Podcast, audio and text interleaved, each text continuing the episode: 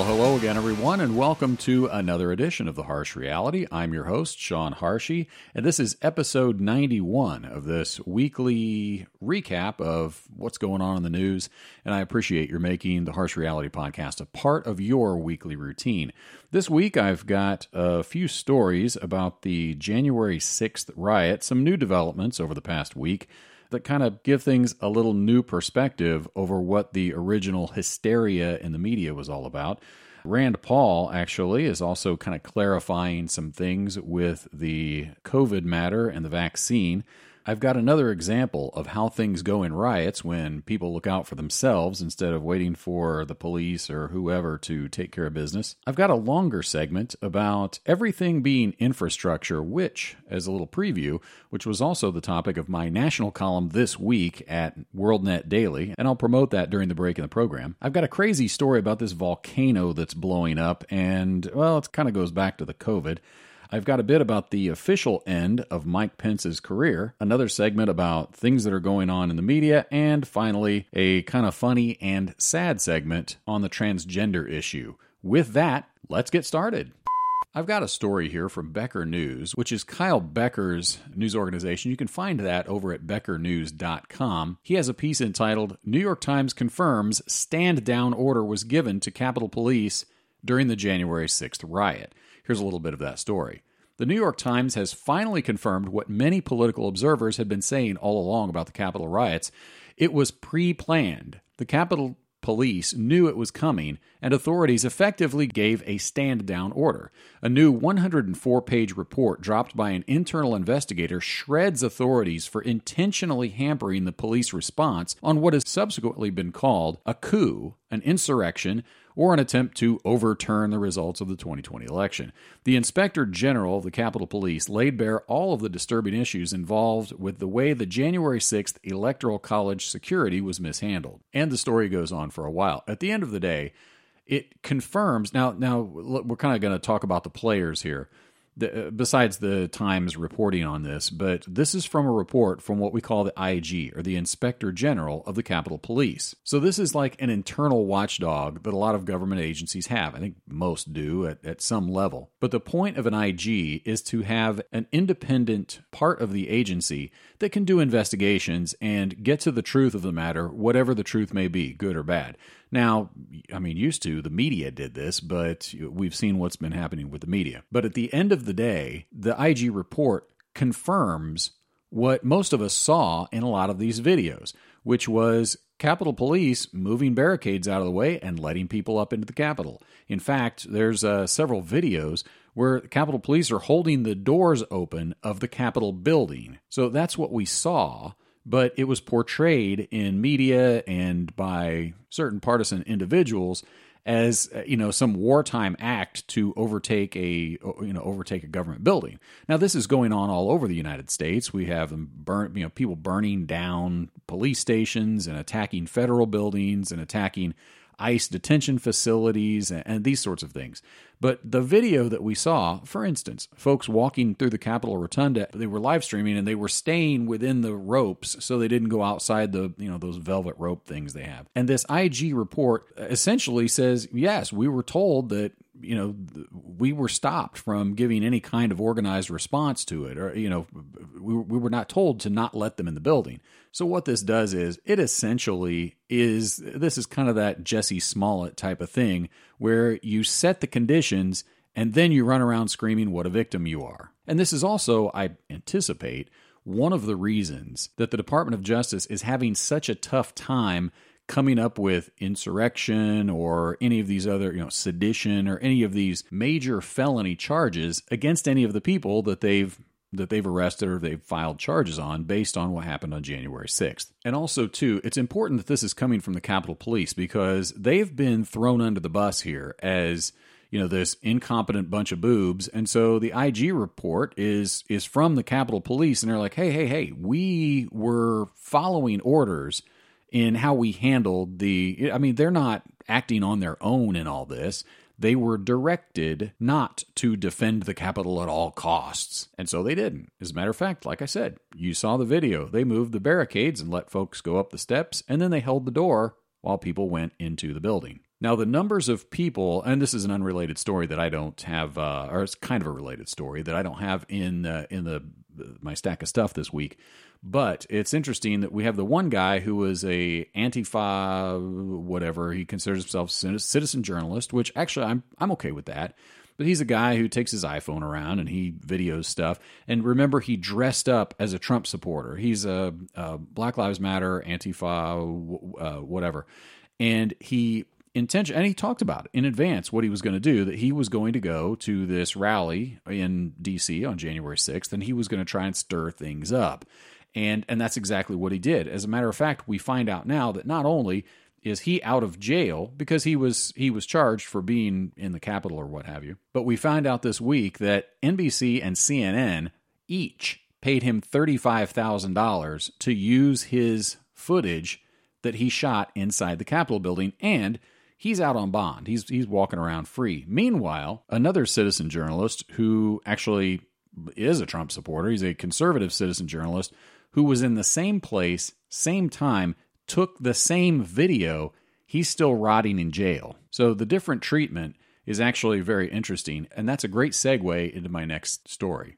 I've got a story here from Gateway Pundit, and this is by Kristinn Taylor. And the title of this piece is Biden DOJ closes investigation of police shooting death of Ashli Babbitt with no charges filed. Here's a little bit of that story. The Biden Justice Department announced Wednesday it has closed the investigation into the homicide death of Trump supporter Ashli Babbitt that took place inside the Capitol during the January 6th riot. This was while Congress was meeting in joint session to certify the November presidential election in favor of Joe Biden. Babbitt, who was unarmed, was shot and killed without apparent warning by a plainclothes Capitol police officer from a door at the Speaker's lobby. The name of the officer has not been released. So, kind of going back to our last segment, one of the things that we all heard about uh, January 6th was that hey, if if the if this was a BLM thing, they would have just murdered everybody. Or if this was Antifa, they would have they would have killed them all. And so the police are all a bunch of racists, or the police are all a bunch of you know extremists, or whatever they're saying. And the treatment is horribly different. That this is racism in action. That they didn't kill enough people in the Capitol when this situation was going on when the Capitol Police moved the barricades and opened the doors for them and let them in. But switch this around. So, this past week, we had that female officer up in Minnesota who fired her sidearm instead of a taser at this, uh, this guy who was fighting with police. He had one handcuff on. He was trying to get in the car and drive away, and he had a felony warrant for what? Armed robbery or something. Anyway, terrible mistake awful that, that this happened. I guess she immediately resigned from the police. That's not a mistake that anybody should make. You have to be held responsible for what you do. However, if you reverse the situation and here you had Miss Babbitt, who was a U.S. Air Force veteran and had no warrants for her arrest. She wasn't running from police. She was not told to stay away. And she was shot and killed without anybody saying anything to her by a police officer from behind a barricade from about six feet away. Just his first reaction was to shoot and kill somebody, an unarmed protester. So anyway, if you take and switch these things around, there is different treatment, but the treatment was was pretty different. As a matter of fact, they've already the Derek Chauvin thing that's going on up in Minneapolis. This lady that uh, that fired her gun instead of her taser.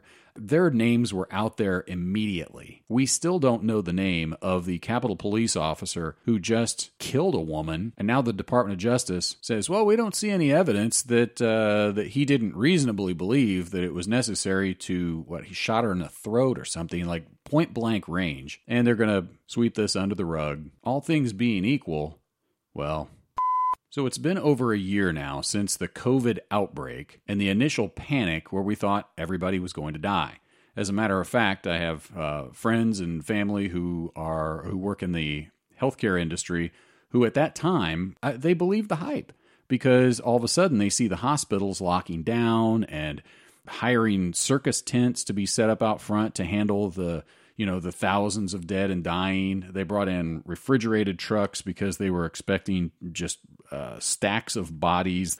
That, you know, this was all expected. And then the longer it went on, a lot of these healthcare professionals were like, you know, I'm not really seeing the death and destruction from this. Most people, unless they're really old or they have some really bad comorbidity, that is, they have something, some other health problem going on, they seem to be everybody's recovering from it. In fact, even some older people, I, I, know a few older people who got COVID and they recovered. In fact, one of my kids also got COVID and described it as like a bad flu that lasted for about a weekend and then they were fine. As a matter of fact, this kid of mine said, it was really not nearly as bad as when I had mono a few years ago, which lasted for weeks and was far more debilitating. So, putting all these things in perspective, not to say that COVID isn't a bad thing, but there are a lot of viruses, as a matter of fact, in the coronavirus family. And if you remember, I was one of the early people who were saying coronavirus is a known thing, this is just a different kind of coronavirus. And we've never locked down the entire US economy and rushed vaccines to market before they were properly tested. And I could probably do a whole show just about that. But this article I saw, this is from Newsmax.com. Senator Rand Paul to Newsmax TV for vaccine buy in.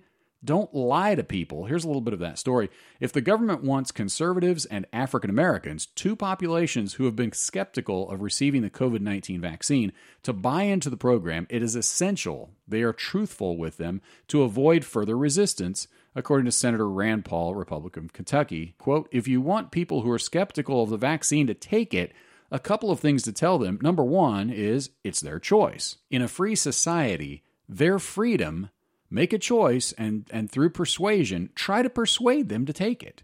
Secondly, he added, you can't lie to us. That's a quote. You can't lie to us. We're not stupid. And the more you lie to us, the more resistant we'll be. If you tell me that an 18 year old absolutely has to take it the same as an 85 year old, you are lying to me. And once I know you're lying to me, I'll be resistant to believe everything else. COVID, he noted, is heavily weighted in mortality toward age, so older people and those with risk factors should be first in line to be vaccinated. So that's all I'll read from that story. But what I like about this is Rand Paul is actually a board certified ophthalmologist. That is, he's an eye surgeon, he's a medical doctor, and he's a practicing medical doctor. Anthony Fauci is not a practicing physician. Anthony Fauci is, has spent 40 years as a government bureaucrat. And Senator Paul is absolutely right. There is no equating an 18 year old to an 85 year old and telling people you have to have this, you have the same risk for becoming very sick or dying from COVID. And also, too, there's this whole issue with you take the vaccine and then you still have to wear a mask, and they still want you to social distance in a lot of places and they still don't want to have people coming back to work or what have you. And so, what's the point of the vaccine? And then they say, well, the vaccine is probably going to wear off. So, and it's not been tested. And actually, over this past week, you've probably seen all the news stories that there's problems. In fact, I think the federal government is is saying, "Hey, stop with uh, the Johnson Johnson version of the vaccine." And people are having real bad health reactions. Now, these are the sorts of things that over 10 years of clinical trials or what have you or, you know, testing they would work some of these things out and they would realize some risk factors and who's who maybe shouldn't be taking this considering what's whatever health matters they have going on. So anyway, I was very happy to see Senator Paul actually put this uh, very succinctly and very plainly that you need to stop lying. And if you're going to tell us that an 18 year old and an 85 year old have exactly the same risk and they both equally need the vaccine, that's absurd. And so you're really not helping things by being dishonest. I'd like to take this opportunity to encourage you to head on over to WND.com and check out my latest national column entitled The Left's Ongoing Absurd Redefinition of Words.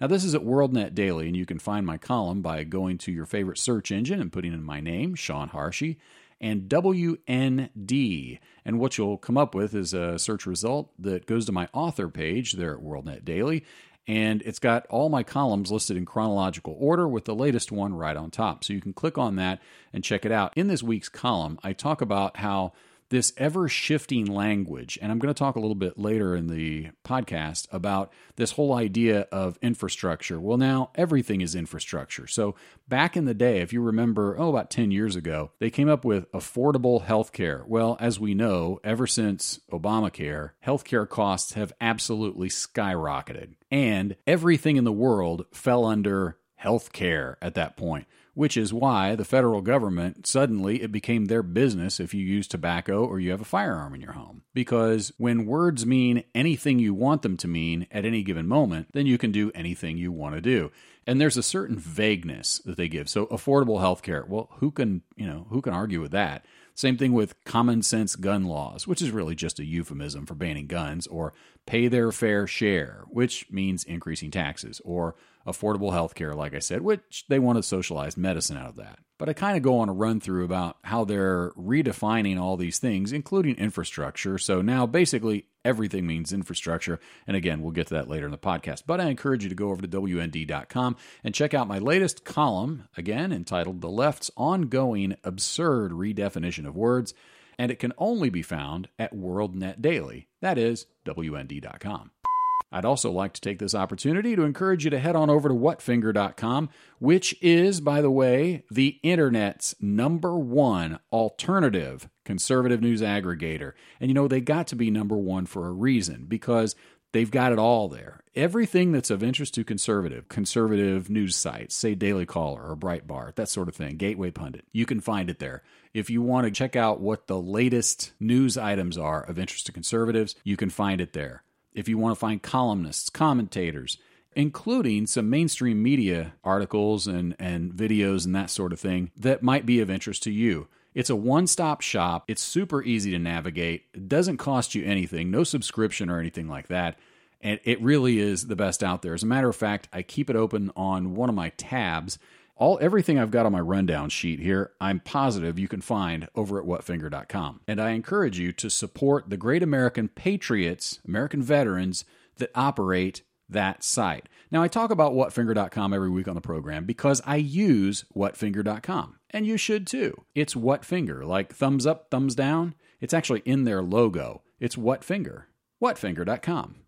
I've got this article from National File entitled only stores left untouched in Minneapolis area riots were guarded by armed civilians.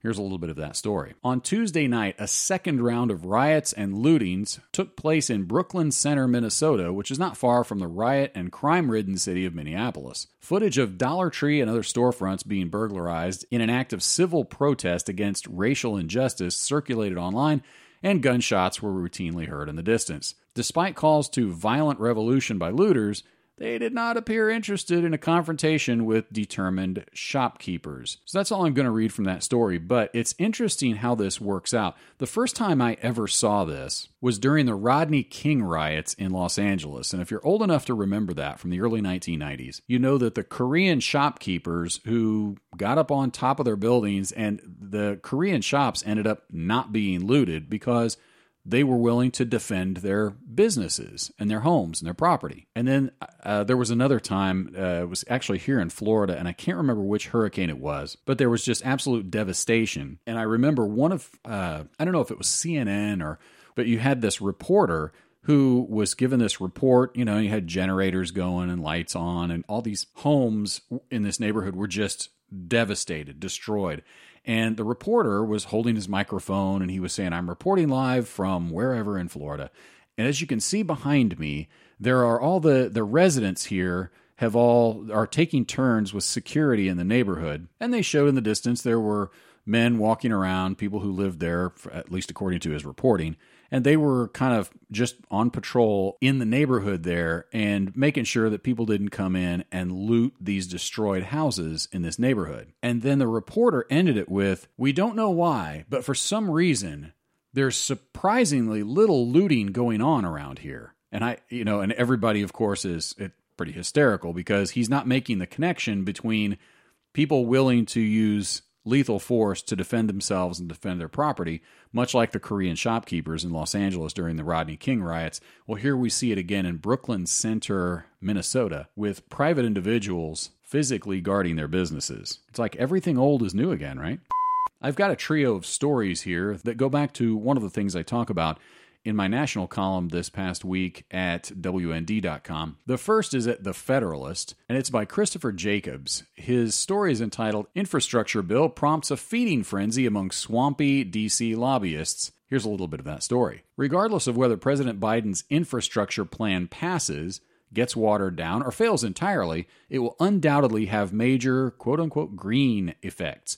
It has already empowered and emboldened the swamp creatures who inhabit Washington's K Street and other corridors of power as they seek access to the even larger piles of federal cash that the Biden administration wants to spend. Politico recently reported on the feeding frenzy by lobbyists to get part of the action. Mere hours after the plan's release, the publication noted that, quote, the proposal has already spurred a lobbying bonanza, end quote. It's another example of the rich, well heeled corporate lobbyists getting richer as government expands further under the new administration. One lobbyist quoted in the article noted so many companies have approached his firm that he had to turn down some of them. He added, Look at the plan. Shouldn't everybody be lobbying this bill? The ramp up in lobbying stems from two linked characteristics of the latest policy package. For one, the proposals Biden has released expand the definition of infrastructure nearly to the breaking point including schools, construction, veterans hospitals, long term care, electric cars, and, and a lot more besides. So that's all I'm going to read from that story. But they're absolutely right. And I don't know if you've uh, if you've seen, but basically everything is infrastructure now, as I talk about in my WND column. But we've got Kirsten Gillibrand out there saying that uh, mandatory paid time off, uh, you know, government mandated paid time off is that's part of infrastructure, and that uh, child care, federal child care, that's infrastructure. And then Bernie Sanders says, yeah, well, it's it's not just infrastructure, human infrastructure. So we need to cancel student loan debt because that's that's human infrastructure, and we need to buy people houses and do socialized medicine because that's human infrastructure. And that Pete Buttigieg, he says, well, of course, uh, reforming immigration laws that that that could be part of infrastructure too. Basically, everything is infrastructure. Sort of like a few years ago, everything falls under healthcare. I've got another article here, and uh, this is from over at newsbusters.org entitled ABC and NBC Back Biden's Orwellian Rebranding of Social Programs as Infrastructure. Here's a little bit of that story. Last week, Senator Kirsten Gillibrand was mocked on social media for declaring that social programs like paid leave, child care, and caregiving were infrastructure because they were part of President Biden's $2 trillion infrastructure slush fund. Sunday's morning newscasts, ABC's Good Morning America and NBC's Sunday Today, took up the Orwellian redefinition of infrastructure to bash Republicans for not going along with what any sane person would describe as social programs. And I'm going to go ahead and continue in this segment with another kind of related article that I find absolutely fascinating. It doesn't have so much to do with infrastructure, although that's the bill that it's talking about, but it's more of this redefining words to mean something completely different than what you think they mean. And I've got this story from FoxNews.com entitled Biden aims to redefine the word bipartisan as Democrats work to push spending bill without any GOP votes. Here's a little bit of that story. President Biden vowed to bridge the partisan political divide, but struggling to garner Republican support for major bills, his administration appears to be changing the narrative by redefining what bipartisan means. First, Biden's $1.9 trillion coronavirus relief package passed without a single GOP vote. And now his massive infrastructure package is facing strong Republican opposition in Washington. Biden insists he does enjoy support from both parties, however, pointing to Republican voters and officials outside the Beltway. So uh, basically, the story goes on to say that administration officials are claiming that, yeah, he can go ahead and we can do this without working with Republicans. We can do this without any Republican votes, none, zero, and we can still call it bipartisan because uh, there's a we, we think this is popular with Republican voters. Then we can say that this is bipartisan because I think somebody, uh, one of his officials said, hey, you know, the word bipartisan it doesn't say that it has to be Republicans in Congress. Okay, well, then I guess any word can mean anything they want it to mean. And at that point, words mean nothing. Kind of going back to COVID a little bit, I, I was kind of blown away by this. People on the volcano stricken island of St. Vincent have been told by the country's prime minister that they will not be rescued if they haven't taken the COVID vaccine. Yes, really. Cruise ships were dispatched to evacuate the island after the 4,000 foot high volcano, some French word, erupted on Friday. However, Ralph Gonsalves, the Prime Minister of St. Vincent and the Grenadines, gave a press conference warning that those who hadn't taken the jab would be left on the island with the volcano to fend for themselves. Quote, the chief medical officer will be identifying the persons already vaccinated so that we can get them on the ship. 16,000 people are being evacuated from the red zone areas of the island that are most at risk, but that number won't include those who, for whatever reason, haven't taken the COVID vaccine. And the story goes on. But this is getting to be how you will be unpersoned unless you do what they say. Anyway, very fascinating topic, but yeah, they won't, they're willing to leave you stranded on an island with an active volcano if you don't take the medicine they're telling you to take to prevent a virus with almost a 100% survival rate and a virus by which they say you still have to social distance and wear a mask and do all the same stuff that you did if you weren't vaccinated. What's the point? I've said this on the podcast before. I like Mike Pence. I like him as a person. I've met Mike Pence several times. I think he's a I always found him to be a very genuine guy. And I actually worked on his very first congressional campaign in 1988 when I was in college and he was running for uh, some congressional seat but I was deeply saddened when Pence he jumped ship from Donald Trump and threw in with the Heritage Foundation guys. So basically, he's all on board with the Obama Romney wing of the Republican Party. With that, I've got this story from National File entitled Boehner says Pence should command respect has pretty good shot at 2024 nomination. I really don't need to read too much of this story, but Here's just a, a, little snippet from the story. Former Republican Speaker of the House John Boehner claims that Pence should command respect from President Trump's supporters due to his loyalty to the 45th president, and he believes Pence has a pretty good chance at securing the 2024 Republican nomination. All right, there are a lot of people, the GOP establishment in particular, who don't realize that it's not 1996. It's not 2003 the Republican base has moved on. Romney, Boehner, Murkowski, they conduct themselves and act as though they still control things within the GOP. Anyway, the fact that John Boehner is out there singing the praises of Mike Pence, that's the final nail in the coffin for Pence's political career. He can look forward to a future of sitting around and doing whatever they do at the Heritage Foundation, attending cocktail parties inside the Beltway, and going on CNN and NBC and the Sunday morning shows as a Republican to bash Republicans, just like John Boehner and Mitt Romney, Bill Kristol, and all those guys. Very sad. I've got this amusing story from Washington Examiner, and this is kind of sad and funny, and I, don't even know what to think about it. So you've got the whole transgender thing in sports, where you've got somebody who's a so-so Division three track star or whatever. Well, that person can then say, you know what, I identify as a female now and start smashing NCAA Division One records as a female. So anyway, so that's something that's been going on quite a bit in the news. But this uh, story here at the Washington Examiner is entitled "Transgender Inmates Now Get Prison of Their Gender Choice in California." Here's a little bit of that story.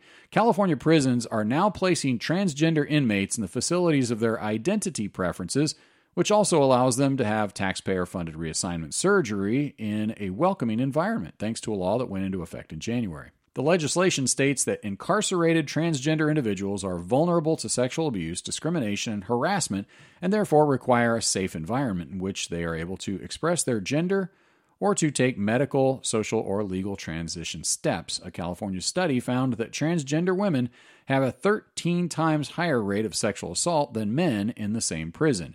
So the story goes on a little bit.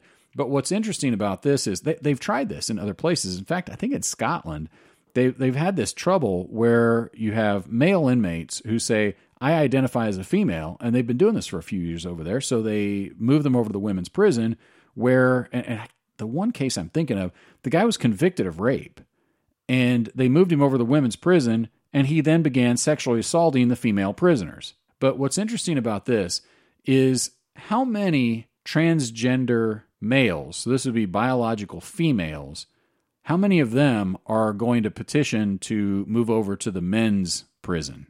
I'm guessing none.